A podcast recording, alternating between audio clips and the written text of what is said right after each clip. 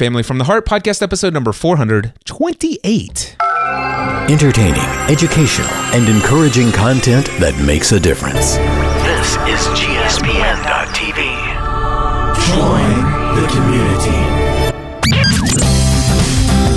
Welcome to another episode of The Family from the Heart, a podcast that is devoted to giving you a behind the scenes look into the lives of the Ravenscraft family, a family that has given up on the ordinary to pursue the lives for which they were created.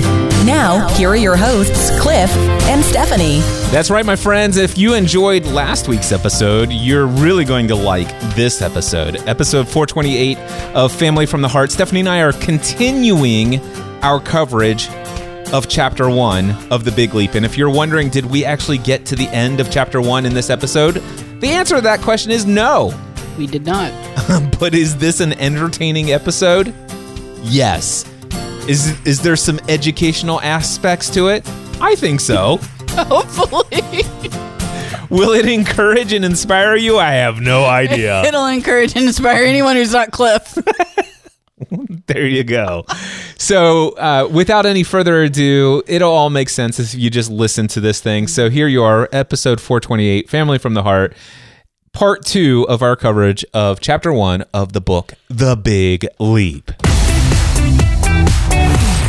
All right, this is part two of the Big Leap coverage with Cliff and Stephanie. This is the Cliff and Stephanie's notes on the Big Leap. It's really not. You should not false advertise. Okay. This is strictly Cliff's going to read you the big leap. Cliff's going to read you the Big Leap, and uh, Stephanie's going to make fun of him for it.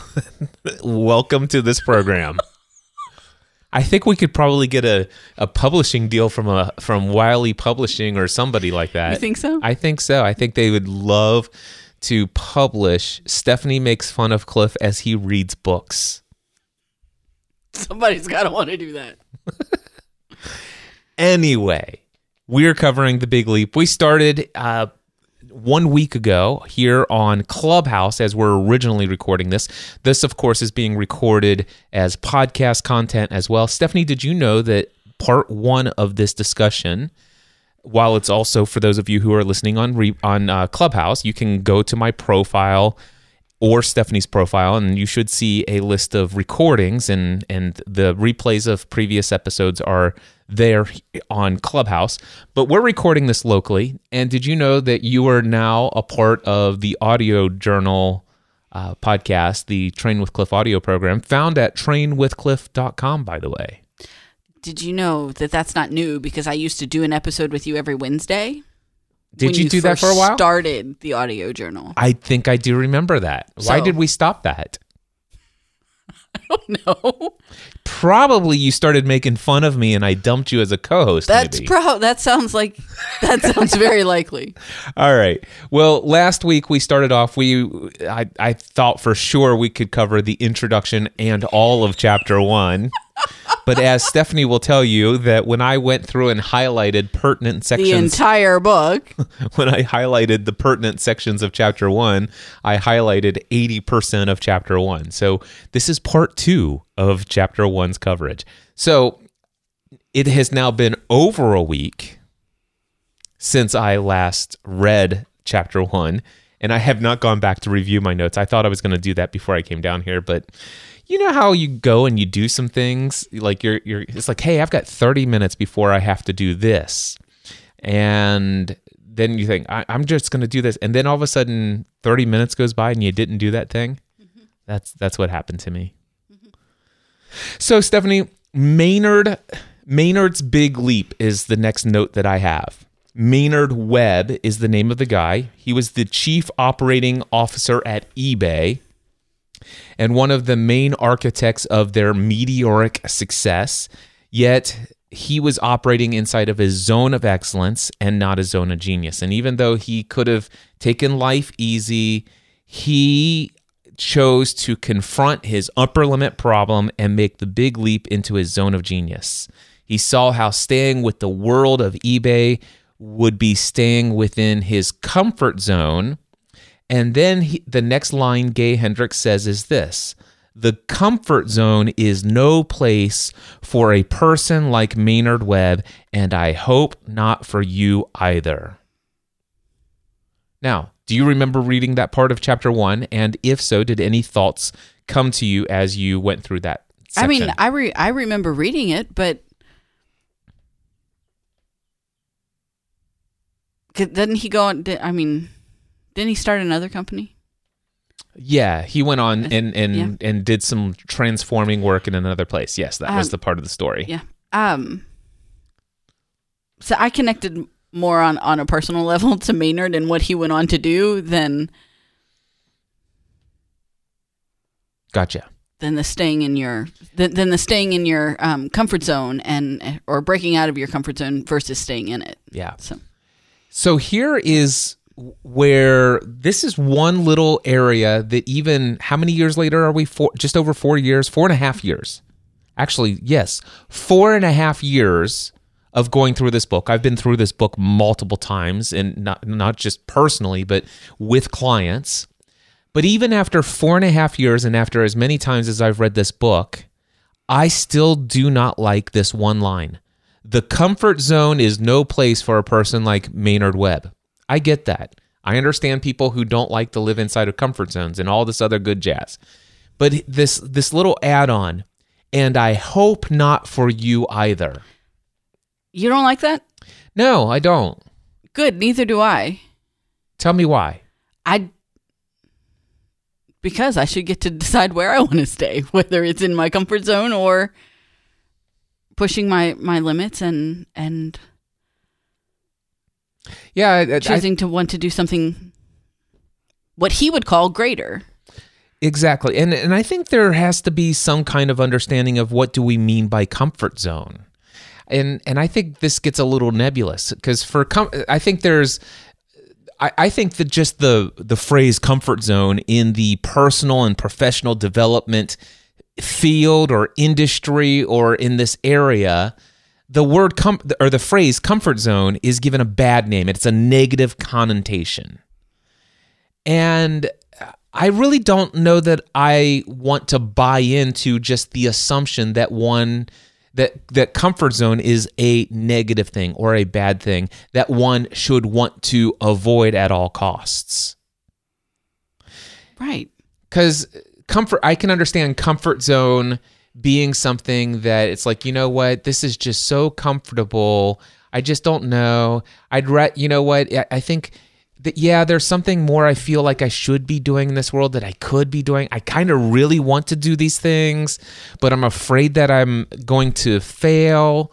And if I, you know what, if I just stay where I'm at, as painful as it is, if if I just stay where I'm at thing. and I don't If try it's the this, comfort zone, is it painful? well, that's what I'm getting at.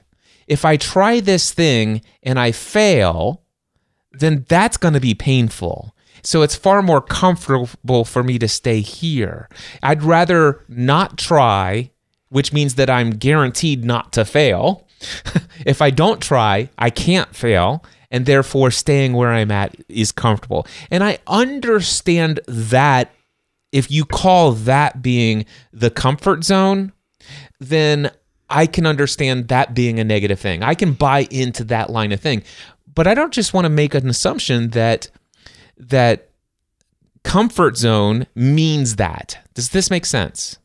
I think there's could you could actually use the phrase comfort zone and and I could And see not how- mean it in a negative way. exactly. okay. Yes, I'm following. I lost you for a minute, but I came back around. Great.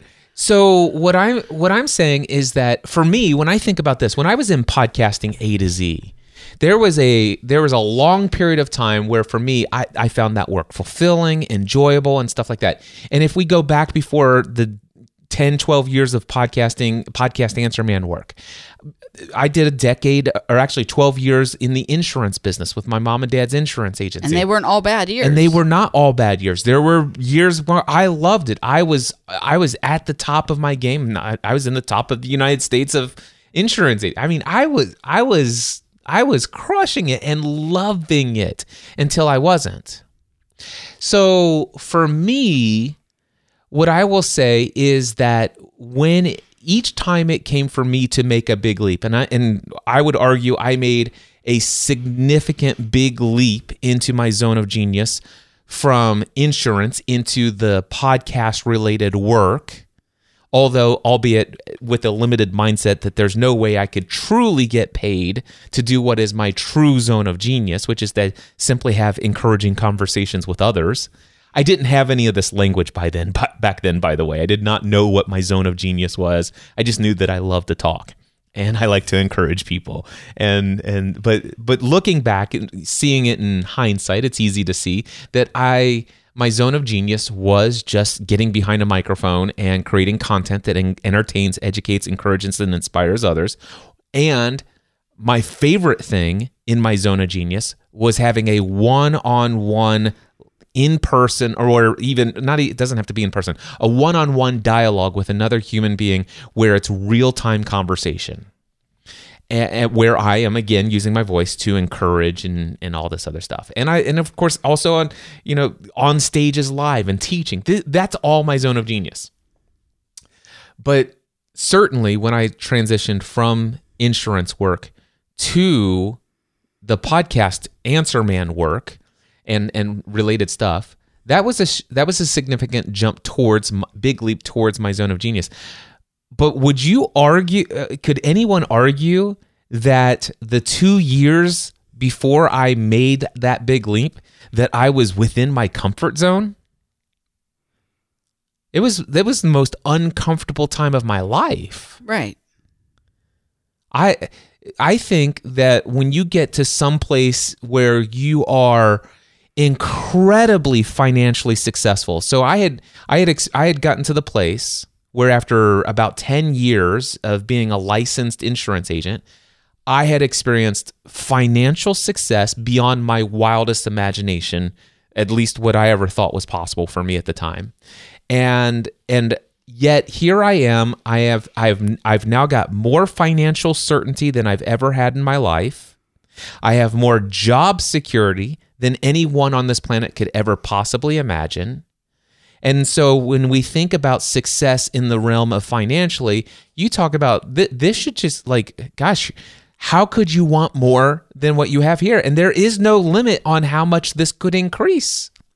But yet I got to the place where I realized, yeah, I'm really good at this. Yes, I matter of fact, this is what we're going to learn is my zone of excellence. Yet there is no way I'm in my comfort zone because in my comfort zone, if, if I think of comfort, I think about living in alignment. I feel like a, a level of comfort and confidence that I am doing what I, I, am using the resource of time and months and weeks, months and years of my life and decades of my life doing what I think is meaningful and fulfilling work. And and when I got to the place where I discovered there was something that I could be doing that it would allow me to tap into my zone of genius beyond what I'm currently doing, I may have been afraid to make that jump. I, I may have had a lot of fears related to it, but there's no way I would call that my comfort zone. I agree. There was a there was a comfort zone in the financial certainty of what I was doing, but financial certainty, I've come to learn, isn't everything. Correct. Anyway, so just this phrase, the comfort zone was no place for a man like Maynard Webb, and I hope not for you either. It's like, okay, I get it as long as I understand comfort zone in a very direct way that you mean it and imply it here, which I understand. Well, what would you like obviously you're saying that it was the most uncomfortable time of your life. So if you had to change that sentence, yeah, how would it, how would you? Yeah, so so um, where you know the okay, so the comfort place is no place. Okay, the comfort zone is no place for a person like Maynard Webb. How I would write this line if this were my book, I would say the financial success that comes from the golden handcuffs of doing something that you're excellent at but not fulfilling to you personally is no place for Maynard Webb and I hope not for you either. Okay. I would and and that's my first pass at it and I think I could polish that up to make it almost as fluent as the line that he has in the book. Yeah. But I have I, but there's just this idea of comfort zone. It's like listen it there are some people who struggle with the. It's like I'm just so comfortable right now. I don't want to. I just don't want to rock the boat. You know, at least here I know that I show up, I get this, and blah blah blah. I don't like all the risks.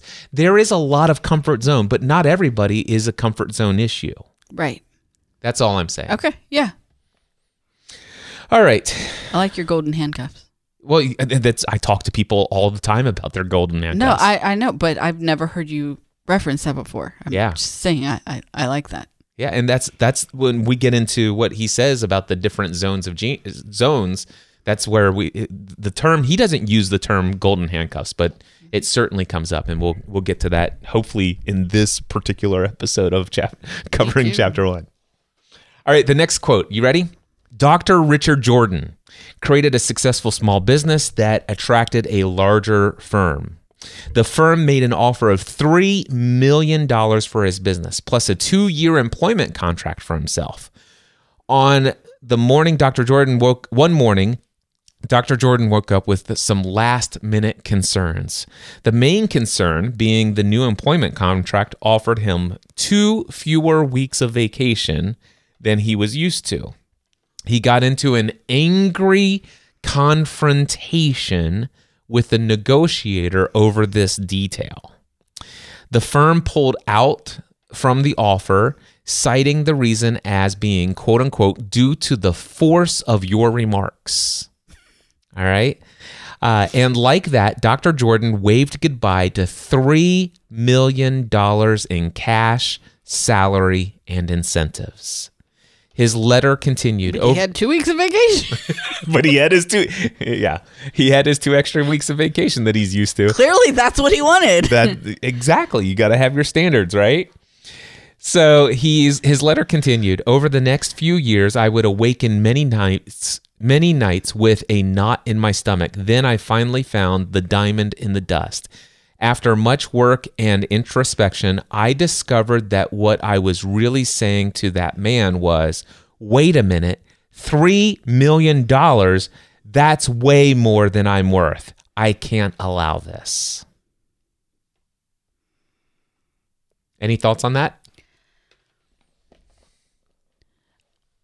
I don't. This is here. Here's here's one one thing that that I have a hard time when I read these books that you suggest that I read. I'm reading them from a completely different life stage. explain Explain. I am not in a soul sucking job. I'm not creating a business worth $3 million. I'm not, those have not have been my life and my goals over the last 20 years.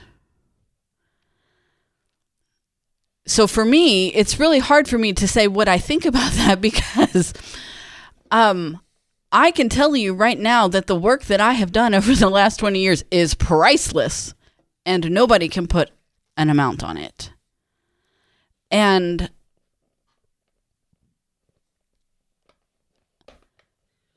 and so I, I don't I don't know um but I don't find my worth and value in the work that I do. a lot of people do I know, and that's where I, I have a hard time um, meeting them on their level. Like, and, and I know that sounds bad, but those are like it's my you're first. having a hard time resonating I'm having a hard time belief set. resonating and and um and like thinking of a time of reflection from that place because I'm not in that place. That makes sense. right yeah So- I, I definitely get that So I mean I, I can I can understand where where you know you would say you know I'm not worth that or and, and here are the things. I do a lot of stuff in this business. yep I do a lot of stuff in this business. But when people or you talk about what I do, I'm like, I don't do all that. Like but I know that I do. But I have a hard time hearing it. So for me, that would be the equivalent there. okay Okay, it might not be three million dollars, but it, it's it's what I got to to compare, right? Um, and, and so I get, but I have a hard time resonating with that thought. Okay. Yeah. So I, I think the when I read this, the, the main point of telling this story is and it refers mostly to the upper limit problem and how subconscious beliefs uh, whether we're consciously aware of the, these beliefs or not he's right here with me you're looking for the dog for those who are wondering what i'm referring to um, anyway the, the, whether we're aware of these beliefs or not these beliefs will cause us to do things Right. like in our actions or with our words. So we might actually, in our actions, become angry. We may one day use forceful words of confrontation with a negotiator. Who- Anger anger is not a bad thing though. no, it's it's, it's It's what you do in it well, that is that that is the the but what he did in his consequence that that you know, that has the lasting consequences. It, it's the action that you do in the anger. So anyway, go ahead. with what what he was doing, his angry confrontation Yeah. cost him the going through just days before the closing of this agreement three million dollars in in all of the stuff that had been negotiating. Uh, and he realized only later, it's like, wait a second, I, I do recognize it. I've been doing a lot of soul searching or belie- digging into some of my limiting beliefs. And it turns out that, you know what, it wasn't really about the two weeks of vacation. I mean, that that's what presented itself. But in reality, I needed I needed to end this relationship. And if I were to kind of dig into the mind of this person, this Dr. Richard Jordan, you know, it's like, ooh, wait a second. What happens if they buy my business and I get all this stuff for $3 million? I'm still connected to working with them through my employment con- contract for the next two years. At what point during the next two years or at any point in the future do they realize me for the fraud that I am and that what they bought from me was nowhere near worth $3 million? Do you or understand that was fear? what they were going to buy from you worth three million dollars to them? So it doesn't matter what that three million dollars is to you. see you see it from that perspective and that that is that is equally a perception one could have but it's no But less it didn't. But it didn't save Dr. Jordan. it did not save Dr. Richard Jordan until later. All right. So there are some. Um, by the way, I just want to let you guys know in the chat, I am reading your your chat questions um, as they come in in between Stephanie and I's dialogue. Although I will probably bring in the chat uh, more focused near the end of this coverage of chapter one, and then we might see if anybody wants to come up and chat with us about any of these. All right, so there are two new questions. In last week's episode, we talked about some of the questions that were posed. I encourage if you haven't journaled those questions, journaled about those questions, I encourage you to go back and do so. Trust me, this this stuff is much more impactful and transformative in your life if you actually participate with the information that's in this book. Do you know, little side note, Stephanie, that uh, Ray Edwards came to me, or, I actually went after I read this book, and I'm like, Ray, I'm totally like, you know, I've been talking about leaving Podcast Answer Man and, and the podcast consulting business, and how I've had this dream of doing something completely different and all this stuff. You know how I've been talking about that for like two years now? He goes, Yeah, yeah, yeah. And I'm like, well, it's done. I'm doing it. In fact, you know, it, with, with, I've set a timeline in one year i will be operating in completely in my zone of genius. And i went to tell him about this book right? And then all of a sudden a week later i talk to him. I say hey remember how i told you i read this book and i told you about the zone of genius? And i made a commitment that i'm going to operate in my zone of genius at a minimum of 70 or 80% of the time within my work week. And that's all going to happen within the next year. Well i decided no it's going to happen within the next 90 days and then Ray and I were together in person. He came here uh, and we spent some time together. I said, screw this. Dude, October next month. That's my last time. That, I'm doing podcasting A to Z in October, and that's it. Boom, cutting it off cold. And in November, I so I well, re- you even went one step further. You wanted to refund all of those people Oh, I- and, and cancel, and your kids wouldn't let you. you talked me out of that. I, no, that was the kids. They told you that we're not quitters. Oh, that's okay. Ravenscrafts don't quit. Do you remember? They all said that you couldn't go back on your word that these people had already paid and I'm glad you brought that out because I forgot all about that. Mm-hmm. So my first when I first read The Big Leap, I was ready to make the big leap like with it I'm like, listen, I'll give myself 1 year to transition. Then it was 90 days. And then it's like, okay, next month is the last one. And you're right, I went one step further and I said, "You know what? Forget that. I don't even need to do this one in October. I'll find some way to to generate money. This I'm just so certain this is the right thing. I think what I'll do, and I probably had about 12 or 13 people signed up for the next session of Podcasting A to Z. By the way, that's 12 or 13 people who had paid $2,000 in full to go through this course. And I was ready to, it's like, you know, what? I'm sorry. I- I'm going to refund you. And and you're right that and we had that conversation and I guess it was the kids who said you know no you you made a commitment to these people uh, I, you that's that's just not You right. You can't expect us to hold up to our commitments if you aren't going to hold up to yours either. That Yeah. was from our oldest daughter. That So was- for those of I guess so for those of you who were in the October 2017, aka the very final session of podcasting A to Z, you have my daughter Megan to thank for that. our kids called him out on being a quitter. We weren't raised by a quitter. You're not allowed. And um, I think one of them even said, "It's six weeks, Dad. Suck it up." So back to my story, Yes. which by the way, thank you for that because that's an important thing. I had lost my recollection of that part of this story for four and a half years ago. So thr through the midst of me first introducing this book, you know, t- telling mm-hmm. Ray that I'm going to do this through this period, somewhere along the way, Ray's like, okay. I don't normally do this, but I, I, he goes, I have a very large queue of books that I read and it's not very often that I'm convinced to put a new book on a queue or, and or move a book that's down on the list to the top.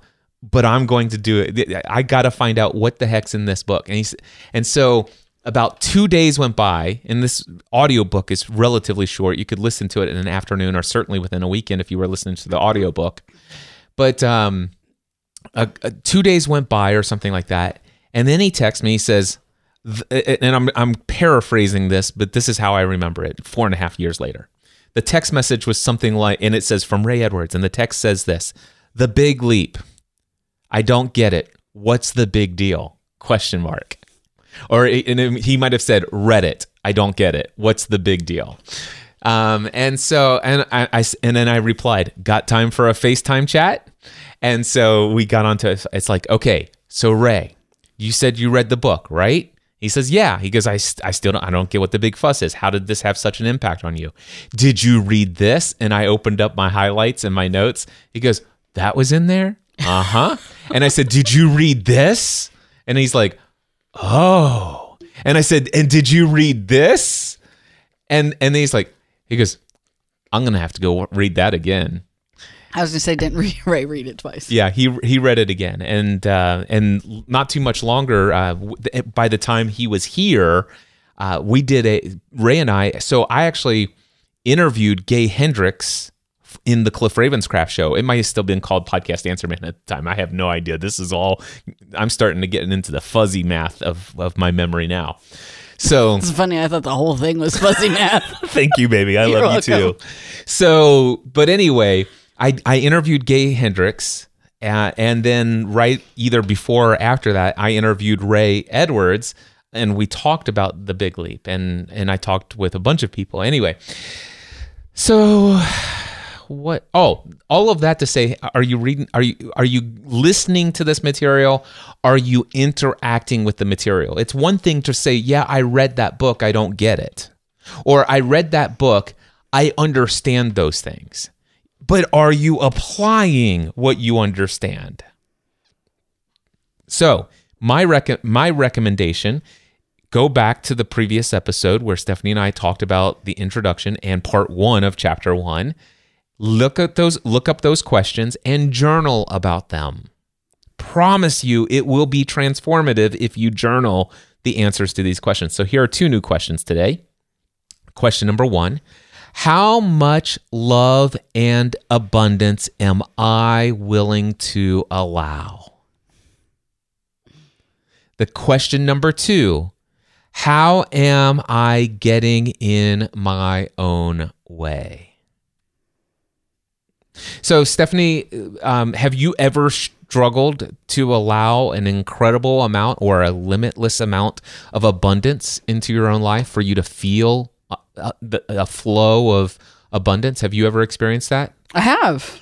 All right. And if you go back to that time, and I don't know, could be now, I don't know, or how long ago was it? So, first of all, how long ago was it when you last struggled with allowing just an, an uh, overwhelming amount of abundance? It's like, listen, I just don't know that life should be going this well, or, or I don't know that there's more abundance that's available to me or that's possible.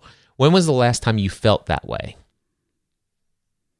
10 years? Okay.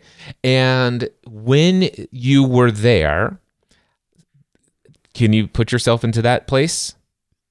I can think of that place, but I won't put myself in that Uh, place. well, if you think, okay, think about that place. And at that time, how much abundance, love, and success were you allowing yourself to experience? And where did you draw the line, if any? Does the question ask The, the question is how much love, love and abundance. Love and abundance? Okay, not success. No, but it, it, it So- the word success gets thrown in there later. uh, But just do love and no. abundance. If you're answering this question, Well, let's answer this question. Forget my uh, success.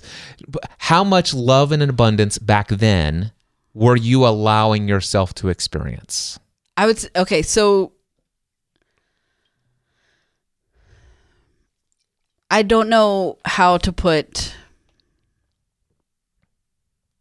a reading on like a, a, a number or a percentage or I am a caregiver by nature. It, it's it's part of of who I am. So for me, I am giving those things all the time, not mentally thinking about taking them in. Does that make sense? So you were So- giving care to others, but I'm you were not receiving care for yourself. I'm giving love and abundance in every relationship, in every um, ministry group, in every place in my life. But no, I'm not filling up. I'm not making sure that I'm getting any in return. Nor am I thinking about getting any re- in return. Would you go as far as to say that you had been taught or conditioned to believe that it's I would say that there is a large organization that teaches and um, conditions you to not accept those things. Yes. that that seek first to serve others Yes. And and do not think don't put yourself first because that's selfishness Yes. right and Right. and When you don't have to name that particular I, organization I wasn't going to. Did you like how I did that? I, I, I like that Yeah. but that particular organization that shall not be named happens to really enjoy the teachings of a man named Jesus who once said when asked what is the single greatest commandment of all time this one's my favorite. Said, "Love the Lord your God with all your heart, mind, soul, and strength." And he said, "The And hold second, up, hold up, hold on to your seat. the second commandment is equally important, and the it is at the same level of importance as the first, and it says, "Love yourself." It says love your neighbor as you would love yourself, but how can you love your neighbor if you don't love yourself? You first have to love yourself. Well- and learning that is the greatest lesson that I have ever learned in my life. Yes, that that And was the people around me are happier for it. absolutely and, and and and yes i was paraphrasing to the second one is love yourself but but if for you to be able to do the second commandment which is to love others as you love yourself that is implying that you have first come to love yourself and uh, gosh the the amount of self-judgment the amount of uh, just negative self-talk the the number of just like putting my own needs last uh, and all of this stuff which by the Did way did you know that a car won't run on an empty gas tank? hmm, interesting And we could take it go one further. If you don't plug in your car at Meijer, it won't run either. like the it ain't gonna get you home with your groceries. You cannot run on an empty tank. And they don't teach you that. And you can't give to others what you, don't, have.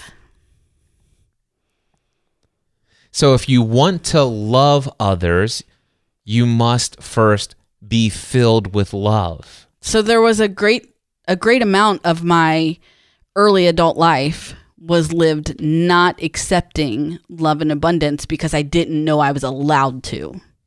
I like that sentence. I'll go with that one. I like that one too. Although I, yes, I, I didn't hear it. Would you like me to say it again? Can you say it again? Because I was reading the next question and saying I'm going how- to say it again for the man sitting right next to me because the people in the back heard me. I got gotcha. You. Okay. So, um, uh, my early adult life My early adult life. was lived not taking love and abundance because I didn't know I was allowed to. Because I didn't know that I was I wasn't allowed accepting love and abundance because I didn't know I was allowed to. Okay, I heard all of that. And you know what you just reminded me of? What? So you and I have a mutual friend, Anna Sophie Reinhardt. Mm-hmm. And I, I don't know that she'll ever listen to this. She she may, but uh, anyway, or maybe I'll I'll think to send her a link to the recording of this. But when she had gone into um, recovery for anorexia, she came out of that experience and began to blog and, and she began to go on a journey of self-love and and she she was just on this mission of convincing people that you need to put self-love first I never spoke this these words to you, I don't think.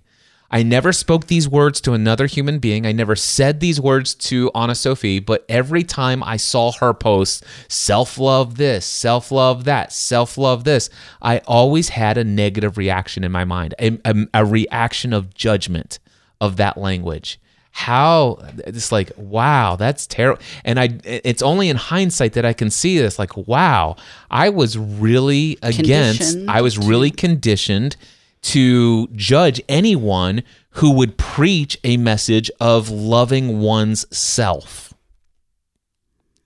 wow Wow. she was right all along She was. Anyway, so so the second question is is how am I how am I getting in my own way? And I think we kind of answered that question.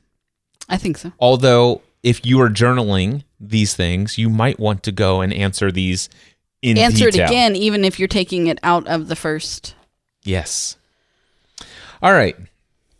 or write them together and make one big long. So, by the way, he he next says Dr. Richard Jordan. It says the story has a happy ending money wise, but more important, Dr. Jordan shows us how to turn dust into di- diamonds by understanding the upper limit problem at work in this kind of situation. Another person might have continued to blame the other company or himself or gone down a path of to bitterness and despair. Instead, Dr. Jordan had the insight and courage to ask big questions and savor the big, big rewards that come along with them. That I just want to emphasize the courage to ask big questions and then savor the rewards of having found the answers. There might just be a hidden message in there that you may not understand the full extent of until you go through and use those questions as journal prompts or prayer and meditation prompts and literally dig into your subconscious mind to find out what's holding you back and what you're thinking on the inside about some of these things. All right. So the next part, why would anyone or why would someone answer no to or resist the idea behind those two questions? When you consider the possibility of constantly feeling good and having things go well in your life all of the time, you may fi- find yourself thinking that's not possible. So that's some of the resistance that I had. It's it didn't seem possible, and that's why one of the things that was holding me back.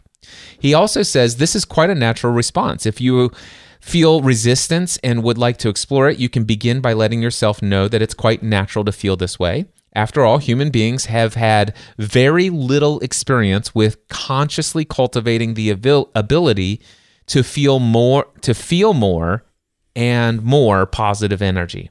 There wasn't a class in elementary school or college called How to Tolerate Longer Periods of Success and Good Feeling. I think it's remarkable that we can go all the way from kindergarten to a PhD or even an MD without anyone mentioning something so fundamental. But that's the world we live in at present. We're going to change that world, though, and we're going to reap the phenomenal benefits by doing it. What do you think about the fact that throughout the educational system that we can go through an entire educational process from kindergarten all the way up to the highest degrees that institutions can offer and yet there's nothing out there that that you know along the lines of how to feel good inside and have your life go well regardless of external forces because that's not the American dream. American dream isn't to feel good and to, it's it's to sit at a desk and crank out numbers and take home a check. And it, it's it's not about being good and doing good. It's about becoming a robot in the system. And that's what i think about the american school system. And that's how you can get all the way to a phd or an md or and that's why it's been my responsibility to teach my kids that there's more to life than the degree that they want from the university that they're enrolled in. Yeah. I I definitely am in alignment with you on the overall principle of the American dream. I, I think the American dream includes a lot more that that it, it's not just people sitting behind a desk. There are the American dream for some, which I think is also limiting as well the American dream for some is to start a business, have other people work on it, for you to bring on entire. Yes. In, so I'm wrong massive, calling it the American dream, but it, it is. I get what you're saying. There, yes. there, it is the society's message of of yes. what success is. Yes, is is that it, and and it, the idea I think is success has more to do with your character than your bank account. Agreed. Um, having integrity, doing what's right, even when people aren't looking, means more than how much money is on your check at the end of the week or the end of the month or whenever you get paid. Um, so, and, and that's that's another reason why I hear this book differently than a lot of people do. I, am hearing it a lot different differently four and a half years later than when I first read it. I was still very much a believer in high achievement. Yes. And ma- setting massive goals and conquering the world and Well, I think you're still I still have attachments to a lot of that. goals I, and I have them but for different reasons. I mean, we wouldn't have spent so much time working on an evil laugh if you weren't going to conquer the world. Like that's yeah, that's not it. No, but um, when did we work on it? Did am I suppressing a memory now? No, um, or repressing? No. Um, but so I, I think that you still have some of those things, but it's also the last four years you've grown and opened up in a way that you hadn't prior. So well the biggest thing for me is what i've come to understand that success love and peace can never be granted to me long term by any external situation or circumstance they also can't world. be defined by any extra what is success to you? Only you can define that. Nobody else can define that for you. Right. Where you find your love and your peace can't be defined for you. It can only be defined by you. Right. But there is a there is what's called the mass consciousness of the society that you live in. Or so there there there are different there we have I live with me and my dog on the couch so it's a very yeah, small society. We're good. yeah it, there there's that but you also live in a state that has a, the, the, the state that we live in by and large has a specific leans towards a certain worldview. We we live in a country that that has certain values that we have bought into and made agreements that we didn't necessarily create these values. We've been taught these values and we accept these values.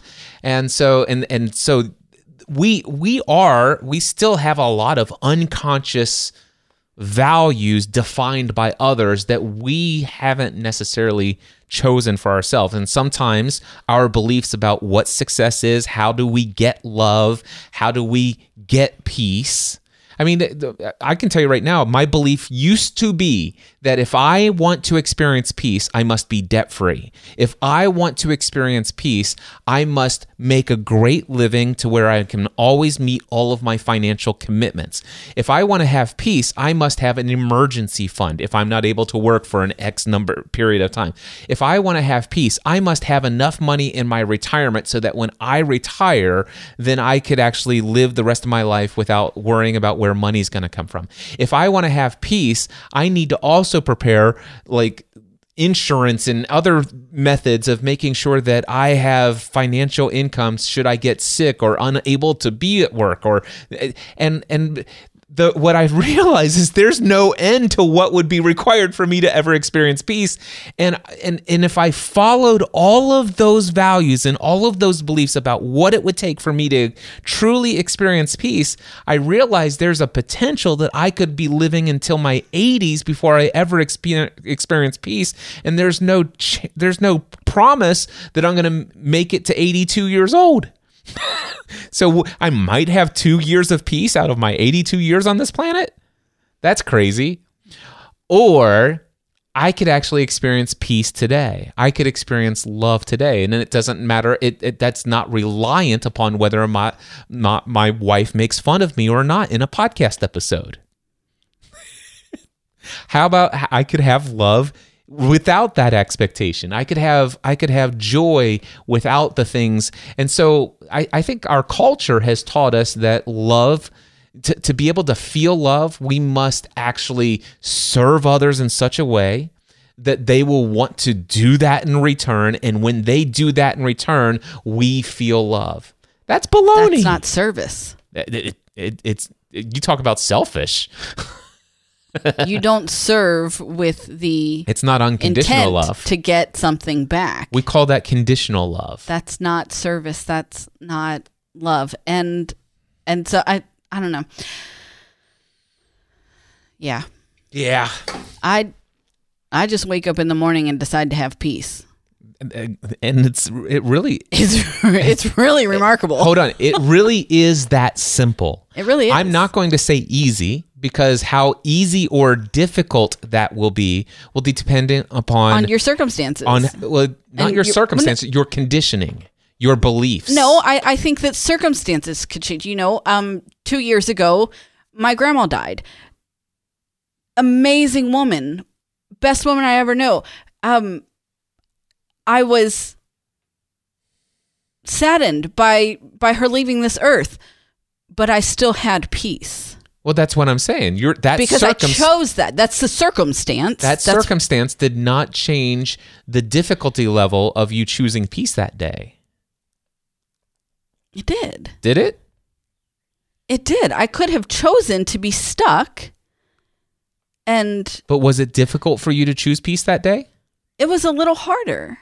Okay. To remind myself that because it's it was okay a it was a to, unique situation that doesn't pop up every day losing a lifelong loved one. And and and so so circumstances can change. Yeah okay. I, and, I see where you're coming from.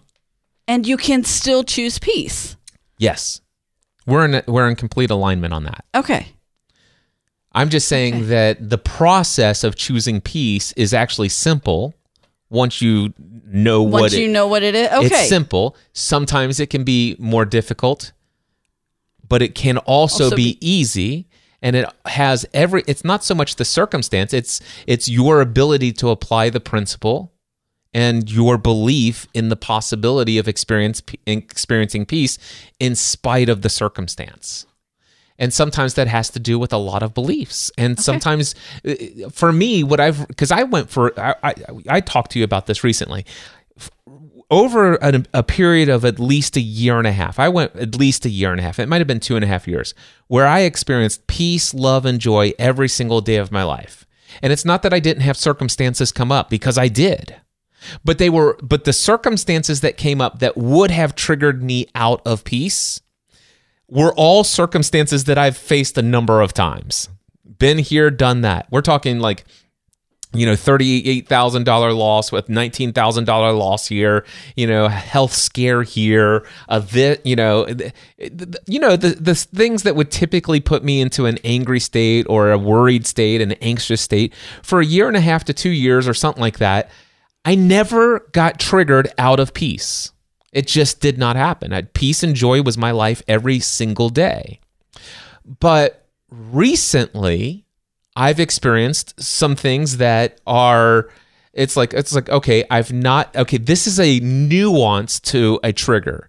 This is a different kind of experience that's unlike the experiences that I've had before and it's no less simple for me to choose peace, but I'm finding it a little bit more challenging to experience peace here in these few hours or in these few days and and I'm and I'm evaluating. Why is that? And what I'm realizing is like wow okay so here's some unique scenarios and what's coming up for me here as I journal through this as I pray through this as I meditate as I go within I'm realizing oh I still have some outdated beliefs that are not holding that are holding me back from experiencing this peace. And I believe this and my expectation is this. And and it's like where did that come from? And I'm just now learning about repressed the uh, well repressed and suppressed memories in trauma from childhood. Um, and and that's because of the spiritual work that I'm doing with the, a coach that I'm working with and it, and it's like oh well this makes sense and it's like wow it's like maybe I should just try to stop growing spiritually and I won't have to dig up all this repressed and suppressed stuff to let it go maybe I could just keep it packaged in and stuff like that but It's then, working for you. No, I know. well, the thing is, is that I, I recognize that, and, and what God has been showing me is that if you don't allow me to reveal to you this stuff, this these emotions that you have repressed and suppressed. By the way, the difference is repressed memories are memories that you unconsciously choose not to remember. It's it, it or the feelings that you unconsciously choose not to feel and suppression is ones that you consciously feel and you're like just push it down You push it down push down. it down whereas the whole what god has been revealing to me is like listen i need you to just bring up all of this stuff and you don't have to feel it again although don't be surprised if you start feeling some feelings and stuff like that. You're going to think that it's what that client just said or client just did, or you're going to think it's what just happened when you got that letter from the IRS, you know, or you're going to think it's those things, but those things are not causing the anxiety. Those things are not causing the fear. What happened was that fear and that anxiety and that worry that you're feeling is not from the external for ex- circumstance. That fe- that fear and anxiety is inside of you just waiting for an outlet. And the idea is that you know hey i'm going to teach you how to to recognize become aware that it's there and just let it go. Like elsie would say right? Is it elsie or elsa? Elsa. Thank you. Mm-hmm. Anyway, fun stuff. There's more. There's more to that story for another time down the road. Anyway, the question is: Is it possible? Uh, not only that, it says others have proven it's possible. The only relevant question for you is whether or not you're allo- you will allow it to be possible for you. So it's not a question of is it possible to feel good and have your life go well all the time. That's not the question of if it's possible. And by the way, if you did not listen to part one of chapter one's coverage, go back That's to one last of the week. questions. All right. So we covered that in full. So it is possible. The question, and it's at least it's possible for others. So the only pertinent question, and one that you may want to journal about, is: Is it possible for you to feel good and have your life go oh, well all the time? And it says here significant transformation awaits those who will answer with a sincere yes to those questions. And key emphasis on the word sincere. Because a lot of people say, Yeah, I'm willing. Are you willing? Are you willing? Are you willing? Are you are you willing to go deep enough to find out what those beliefs are and and stuff like that? And that's gosh, this past week I've been confronted with some anxiety over fear uh, about fears of letting go of some beliefs that I that quite honestly I'm kind of proud of. And It's like, dude, I worked I worked for at least 35 years of my life to solidify the, these beliefs and and I'm I'm to let them go? And I'm like, yeah, because those beliefs are not serving you. They're they're they are they are not producing in you the desired outcome that you want to be in this world. And quite frankly, look at all the people who taught you. Did it produ- did these beliefs did it produce in them the results that Jesus, you know, lived out? And I'm like, okay, fair enough. I, I'm willing to evaluate. I'll I'll I'll hand them over and we can transmute these beliefs into something more powerful. Anyway, next up, you ready, Steph? Yep. Owning your full potential. There's an even bigger reason you might feel some resistance about transcending, transcending your upper. Can I just talk about transcending? Yeah. So um, I, I don't I don't know I I heard Tony Robbins say this in one of his programs, one of his conferences, and I like the idea of the word transcending. Although I know this isn't the definition of transcending, but it's a way of understanding transcending. So the idea of living life by our by our habitual habits of thinking and believing, right? So we go through life and we're just hypnotically living our life by the default programming of our beliefs and feelings and emotions that we've adopted over our lifetime. So in in essence, it's kind of like driving on the road, you know, and, and you drive home from someplace you drive a hundred times, you know, you've a hundred or a thousand times, and have you ever come home and realized, wait a second, I just drove home. It took me about 25 minutes. I do not recall passing a single car. I do not recall ever pressing my brake. I don't recall ever turning my turn signal on. I don't recall seeing another human being. I don't recall a tree. I don't recall anything. How did I just get home? Now, I know that I drove myself here, but I have no recollection of anything during that journey. Has that ever happened to you, Stephanie? Yes. All right. That's what that is. That is a trance. Yes. You literally are in a trance state, and your subconscious mind and all of its programming is actually operating your life. Mine one better was there was there was one school year where all three of my kids were in a different building on the same campus. And so we and while McKenna was in elementary school and Megan and Matthew were in um, middle and high school, there was an hour start difference. It was a staggered start. So I would drive to campus like six to seven times a day because every got everybody got picked up at different times or dropped off at different times. That that year and probably the 2 years after when I would leave this house and I'd get in the car and I'm, you know, wherever I'm going, I would end up on campus. And I'm like, well, this isn't where I'm supposed to be. But my mind was in a trance and I habitually drove to campus Exactly. And, constantly. and and that and and that is a powerful thing. It, it's meant to work for us until it doesn't work for us, but it works no, nonetheless. Whatever you put in as your beliefs about w- what that person is going to do on the road and how much time you have to make it through, you know, this light or whatever, and whether or not there's enough space for you to merge into that traffic. It's amazing how our beliefs have been established over time, and because of that, we're able to navigate this stuff without any conscious thought.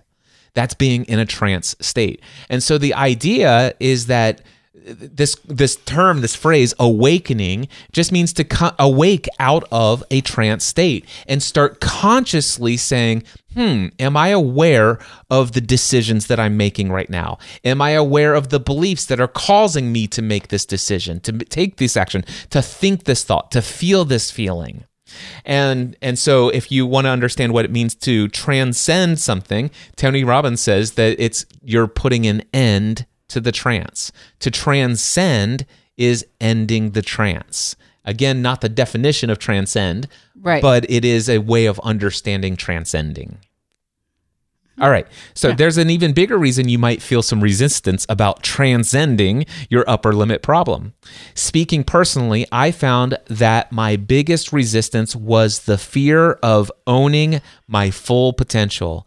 As I explored this fear, I realized that making such a big commitment put everything on the line. It eliminated any excuse I'd ever allow myself for failing to achieve what I set out to do. So, this whole idea of man, I, I, I really want to burst through to some new levels of success. I want to conquer my hidden fears and take my life to the next level, whatever I've determined that that wants to be not necessarily what society or culture or my parents or anybody else thinks it ought to be but i've determined what life at the next level would be and i want to go through that but now i've got this upper limit problem i feel unworthy of that level of success or that ability to do that thing. I remember uh, it's like, who am I to sit here and dream of what would life be like if I could actually do this podcast related stuff instead of selling insurance for a living? And I'm like, what a terrible dream to have. How, first of all, completely unrealistic. Everybody out there know is, is saying that podcasting is dead. It's peaked, you know, it's it's peaked. You know, there there's no guaranteed future in it. There, it, it it's just, you're just wanting to pursue your hobby and you've got a wife to care for. She's a stay at home mom. And as a result of that, you got three young kids. You're the sole income earner for your family. You've just got out of debt after years of your entire married life until just recently, you were in massive amounts of debt. You become debt free. You're incredibly financially successful. You're incredibly successful as an insurance agent. You're next in line to take over this agency. There's a, everybody's talking about how everybody's losing their jobs in 2007, and we're heading towards some kind of uncertainty in 2008, which obviously came.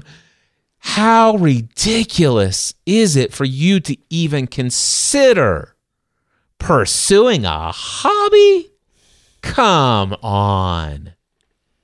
And so I, I can tell you the, the, the part of me was just like, man, I, I, it almost would have been easier to stay in that career as an insurance agent than and and than to go out and realized that I quote unquote did not have what it takes. Which, by the way, I did figure out I didn't have what it takes to succeed. Uh, so my greatest fear in that area did come true because I struggled in so many ways. But you know what? You grew? I grew. You know And why? Why? Because growing has pains. Mm-hmm. It does. Because It's painful for a reason. So, so so it, and the question is, is does it have to be painful? And that could be an, an, a discussion for another time. But for me, that pain, that growth did come with pain. I think the lesson learns, the lessons, I think that the lessons stick harder when you learn through pain. Fair enough.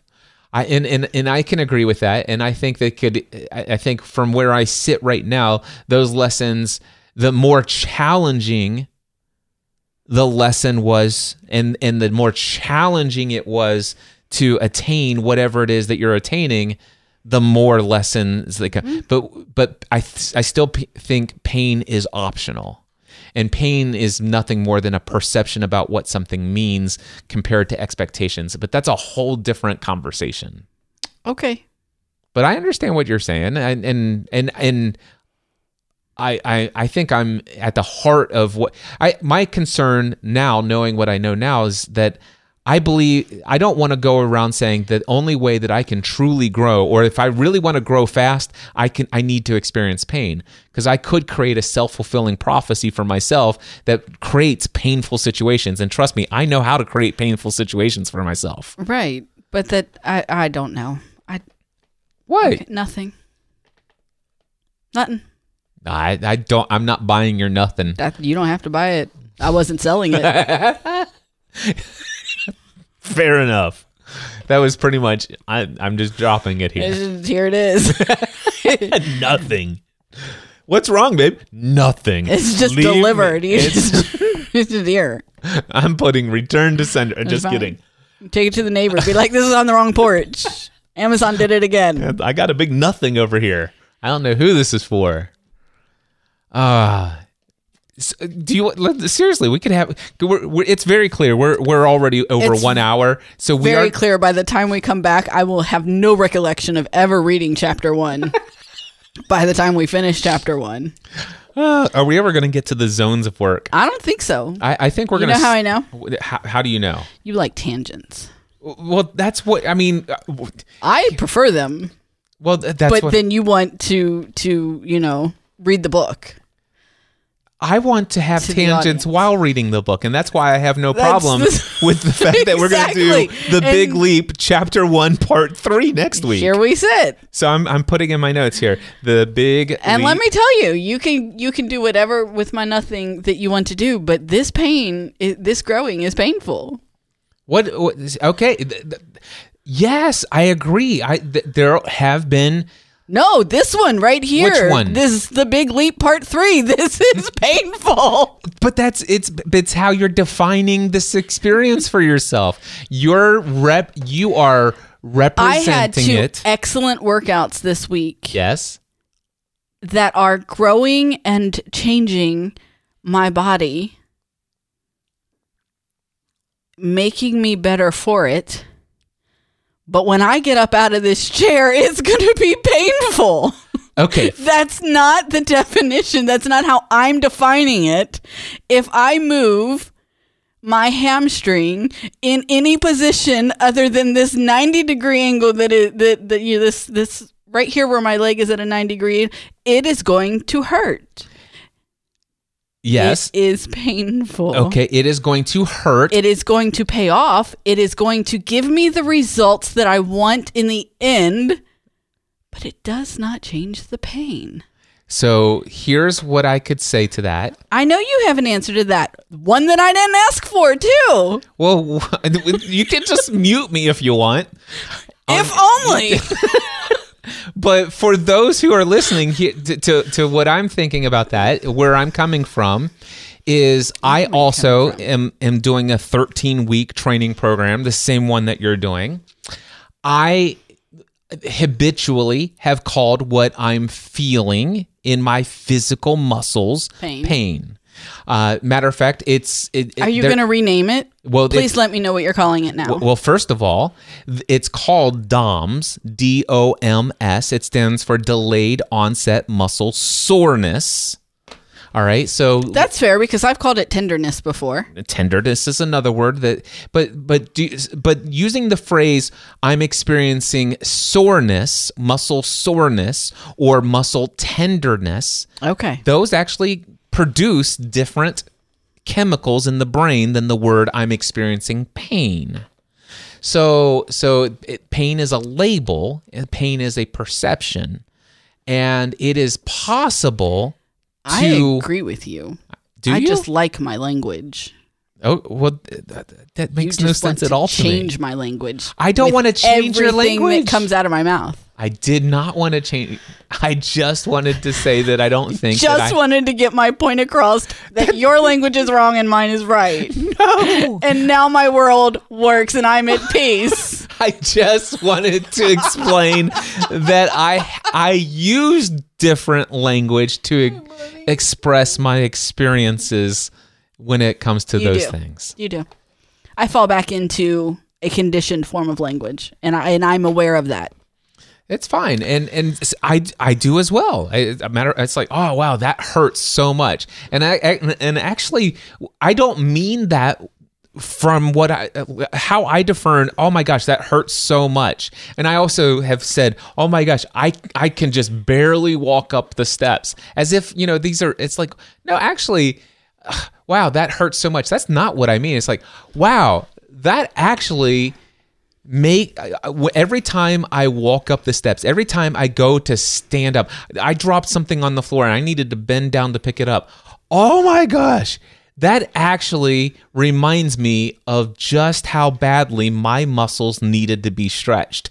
And the fact that we've been doing that these past few days is incredibly rewarding, knowing that it's going to create great strength in our body so that when we are older that we don't have the loss of the use of these muscles. And wow you know what? I forgot how good it feels to feel so sore. I forgot how good it feels to feel so much tenderness in these muscles.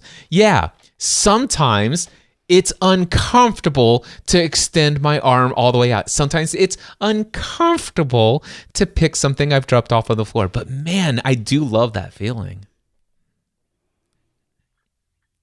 Fun stuff. Mm-hmm. See, if we didn't have these side conversations, we couldn't stretch out chapter one to part three. And I'm looking at my notes and I'm wondering, are we going to, you know what? I think, I, I genuinely, I- sincerely believe we will finish chapter one next week. Do you know what they call that? what? Wishful thinking. Wishful thing. I thought you were going sounds to me like you're assuming. You know what that does, don't you, Cliff? Anyway, My mind didn't even go there, but thank you for for leading me right down that path. and you went there too, didn't you? It makes a blank out of you, doesn't it? I mean, you pulled the branch back and showed me the path. All I did was follow it. I led the horse. No. I am not going to use a metaphor where my wife is a horse being led to water. Yet I already did. it's fun. That was fun. All right, I'm going to read the chat here. Are you ready? Yep. So this goes all the way back to the beginning of this recording. Uh, let's see. Cindy Lou says, I am all in for that series. Sounds like a great exclusive for a platform. That's you making fun of me while I read books. Perfect. Uh, Cindy Lou says, Ha, so funny. I love listening to you. Well, thank you, Cindy Lou. We actually love you listening. Karen says, sandbagging. And I can't remember, it's one hour ago. So, but uh, I'm sure it was in reference to something we were doing. Okay, Ian Anderson Gray has a lot to say. Uh, he says, if you are not living life on the edge, you are taking up too much room. And to that, I don't know that I can agree with that statement. I think it goes to this. it- It's it's a it is certainly a cultural phenomenon to say that if you're going to exist in this world, you better be producing something. Say that again. If you're going to exist in this world, you better get to produce something. You I be- you better I be producing something. Three other humans. Well, there you go. Who took up more space in the world. Um, yeah. I. If you're not living on the edge, you're taking up too much room. I just It, it definitely that that that is definitely in line in alignment with the high achiever culture, the hustle culture of our world. That that statement is in perfect alignment with with the message of hustle culture. You know, get out there, do something, create something. Don't be lazy. Blah blah. True success means that you're you know you're not wasting time, effort, energy. Blah blah blah. Do do do. Work hard. Create. but that something. also gives other people the power to speak over you what is creative and productive and Yeah, it, it, exactly. If you're not, li- and of course, the question is, is if you're not living life on the edge. Well, what does that mean? If you're not living life on the edge, we could create where a whole episode around we that. could, we, I, I, I, it's like I'd like to know where is the edge of life. right and who gets to determine where the edge of life is hmm, We should bring Ian Anderson Gray live into one of our conversations and and have have conversations. However, here's the next thing he says, but I think we need to be careful. There can be seasons in our lives or situations when we need to take a step back. Otherwise, we could be in danger of burnout. And I agree. Yes. Yeah, it, it, Yes. that that line of thinking that I always need to be producing, I always need to be outside of my comfort zone. I always need to put myself in uncomfortable com- uh, um, uncomfortable situations so that I can constantly be growing, so I can constantly be moving forward. I, I think that, that that can lead to burnout, and that's exactly what I was trying to say earlier. Is, is that- yes that's why I but what if you lived a step and a half or two steps off the edge and you never reached burnout I think life without burnout is definitely a possibility. i do too you know how i know Please do tell me. i love it There you go. Awesome. I I've I've been known to burn myself out a couple times. I've been known to be around when you burn yourself out. All right. So the next I've been known to send you away when you burn yourself. Out. I know. Uh, I think the question about where we find our value in or our identity in is such an important one. It's so tempted to find our value in our work. I don't think that's healthy. I agree with you completely there, Ian Anderson Gray, and and that's one of my favorite things about my journey is that I've completely detached my identity and my worth and my value from anything I have ever done or will ever do in this world. Um, and and it is it is a it's sometimes a struggle because I work with clients today who want to build profitable coaching businesses and they're like Cliff if I could just be like you if I could just have done some of the things that you've done I'd be a credible source of encouragement in this world. And what they're saying is if I could put as many hours into creating content as you, if I could have built as many relationships as you have, if I could attain as many followers on the internet as you have, I would be worthy of success.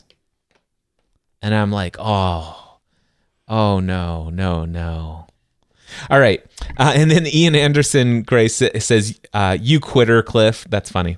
And you know what? In some ways, I am a quitter. I, I do quit things that I have once committed myself fully to after they no longer serve my what I want in life. But I don't do quit you- on commitments made to people. Okay, that that's not that's not quitting because and I've said this I've said this many times over the years on many different platforms is that and when I'm in a time of reflection, I will write down all of my commitments or and not not commitments to people but but my commitments to things or um, activities or or um, organizations or whatever, label them all out based on my life's wants, priorities, my peace, my personal growth. N- number them five to one, and anything that is a three or below gets dropped off. Yeah, So I'm always only working on my fives and my fours, I like that.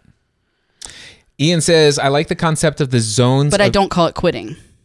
Right. Yeah, I, I, I get it. I- I'm not a quitter, but I do know when to stop pursuing something that I Yeah. once thought was my my my significant desired outcome. All right, I like the concept. This is Ian Anderson Gray. I like the concept of zones of genius in the first few chapters, but I didn't quite resonate with his writing style. A little too woo woo for me, but the concept of the big leap is total genius.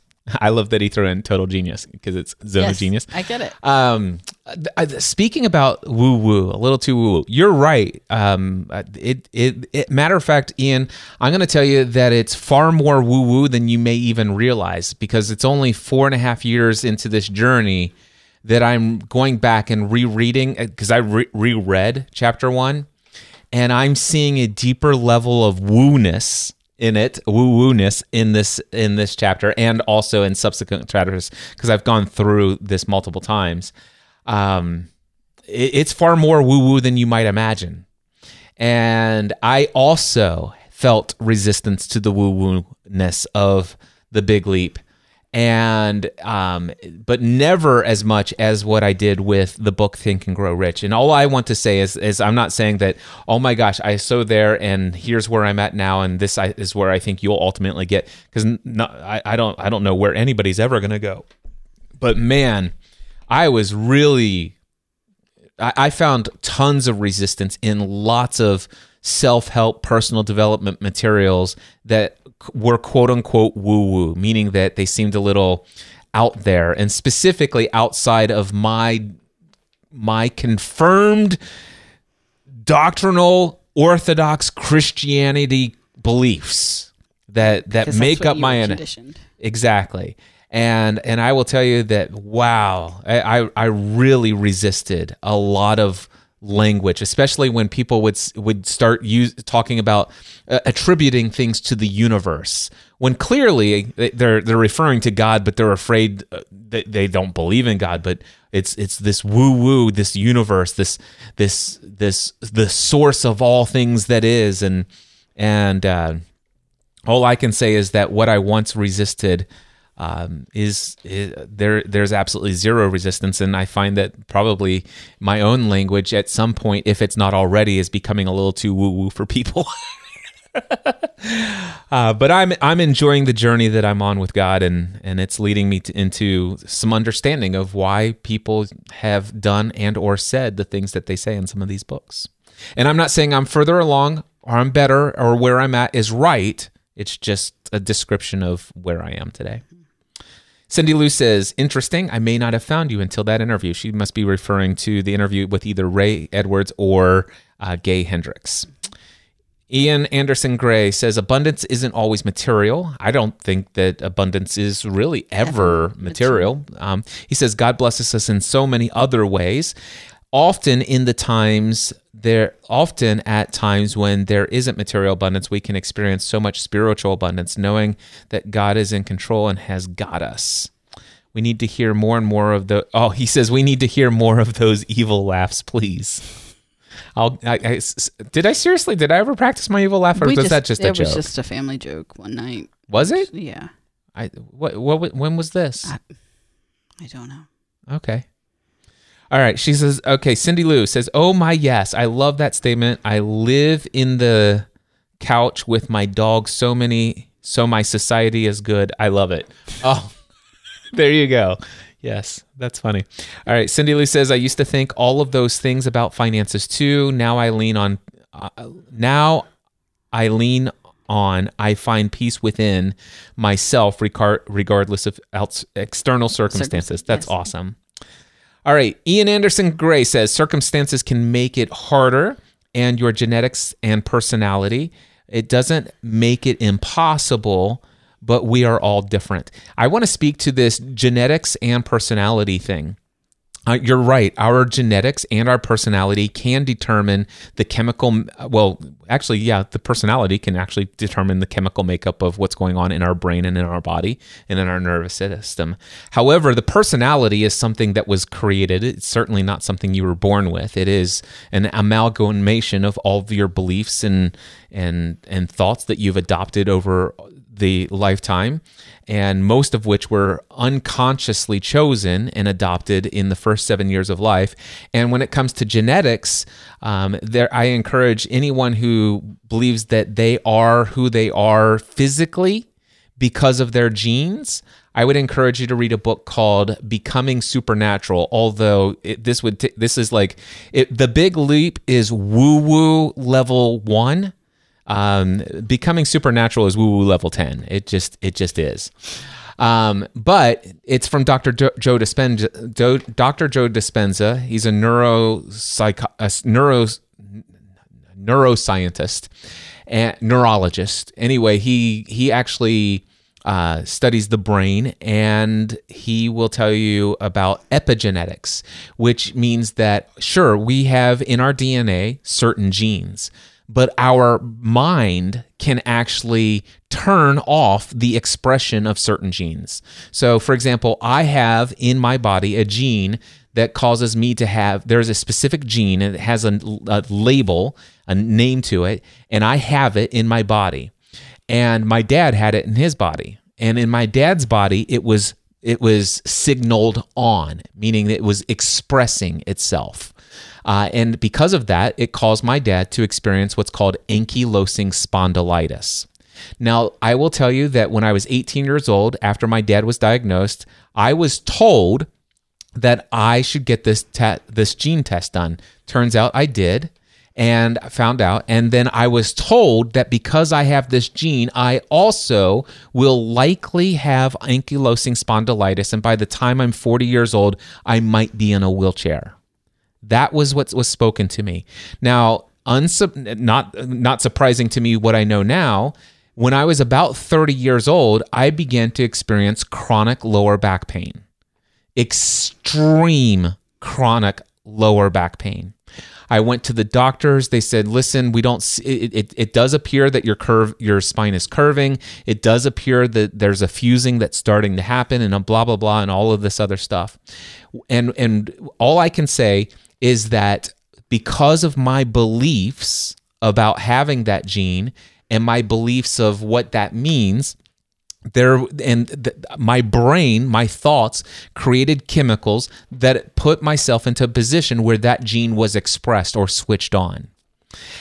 I can tell you through my going through woo woo stuff i learned about epigenetics and i have turned that gene off and I have no lower back pain. I do not have ankylosing spondylitis. I will never have ankylosing spondylitis. I choose not to have it. And if you don't get more woo woo than that, I don't know what else you can say about it. But Becoming Supernatural by Dr. Joe Dispenza. Anyway.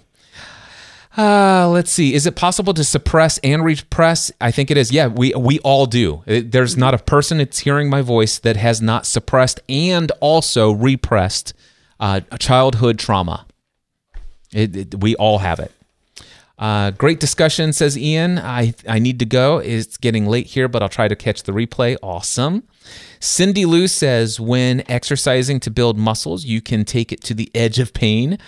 Uh, I did. I went a little too hard Yep. yesterday, and and I or uh, yeah, yesterday, and I actually um knew straight away that I needed to back off. Yep.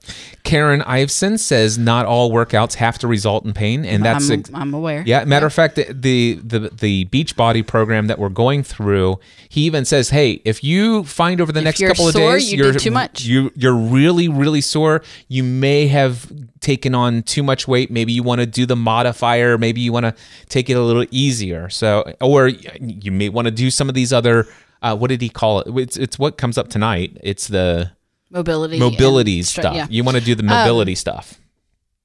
A- and and I knew straight away. And my thing was, um, when I was doing my side lunges, it felt good to stretch that muscle. Problem is that muscle should not have been have pulled and stretched that far that quickly. Yep. And Cindy Lou says, and this is why I've put the weekly room on my calendar. Exclamation mark four times. The way you two discuss is so revealing in so many ways. And then Karen says sandbagging was related to the comfort zone. Oh, yes, yes, yes, yes. Makes perfect Yes. sense now. And we made it to the end of our comments. Very good. Stephanie, look at that. We covered part two of chapter one. We're not finished yet. What did we And- cover? Two paragraphs. I, I think so. That's what I thought. And we're one hour and 25 minutes into this thing. We talked about the the the eBay guy, and we talked about Dr. Dr. Jordan. Jordan. That's it. Oh, come on. And the two questions and uh And the two questions. Yeah, we, we talked about some stuff. And we didn't know it was great time. We just did not cover the big. Did you enjoy it? Are you having a are you you're having fun doing this big leap conversation with me? Oh my gosh. I didn't hold think on. this No, would no, be no, such yeah, a hard question to I- I- answer. well, you also am I enjoying it? Yes. Fun is kind of pushing. no, I'm having a good time. I was gonna say, seriously? It seemed like we were having fun. We were. We are. Oh yeah. No, we are. Okay, fair enough. So, um, the, the question for you, because I'm, I, you know how I like to waffle back and forth on on a couple of decisions that are not of ultra importance. what, what's so funny? What are you thinking? I do know. I just I do. I'm, I'm well versed in your waffling. So, I, I'm gonna continue to put this into the Train with Cliff audio program. Gotcha. This will be whatever episode number of that program and, and stuff like that.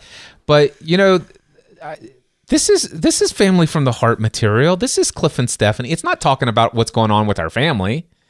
But I think I think what I want to do is I want to come on, buddy, come on. There we go. I got a dog in my lap. This is Leo. He's hanging out. Anyway, so I'm thinking I'm going to go and take last week's episode and make it an episode of Family from the Heart, and this week's episode and make it an episode of Family from the Heart. I think this should be Family from the Heart material. Okay. Are any disagreement with that? Nope.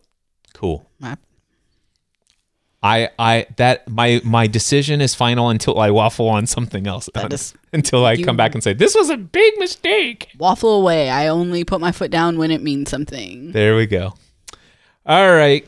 Well, guys, thank you so much for hanging out with us live on Clubhouse. We are here currently on Wednesdays at 3:30 p.m. through the end of April 2022.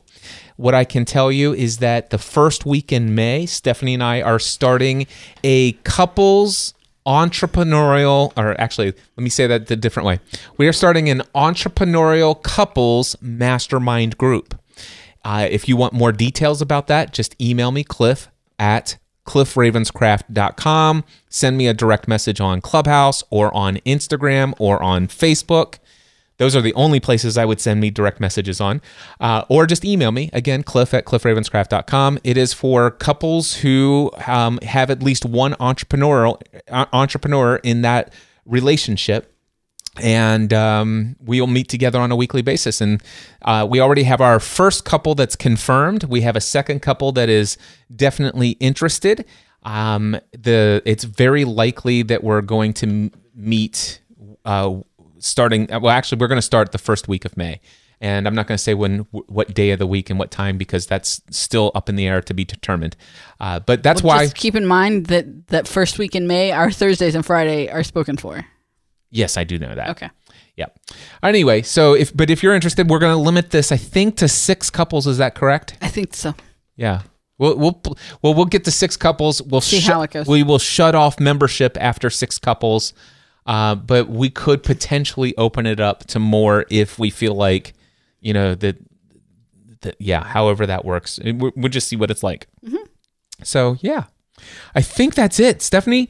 Until next time, we encourage people to do what? Reread chapter one of The Big Leap. I love it.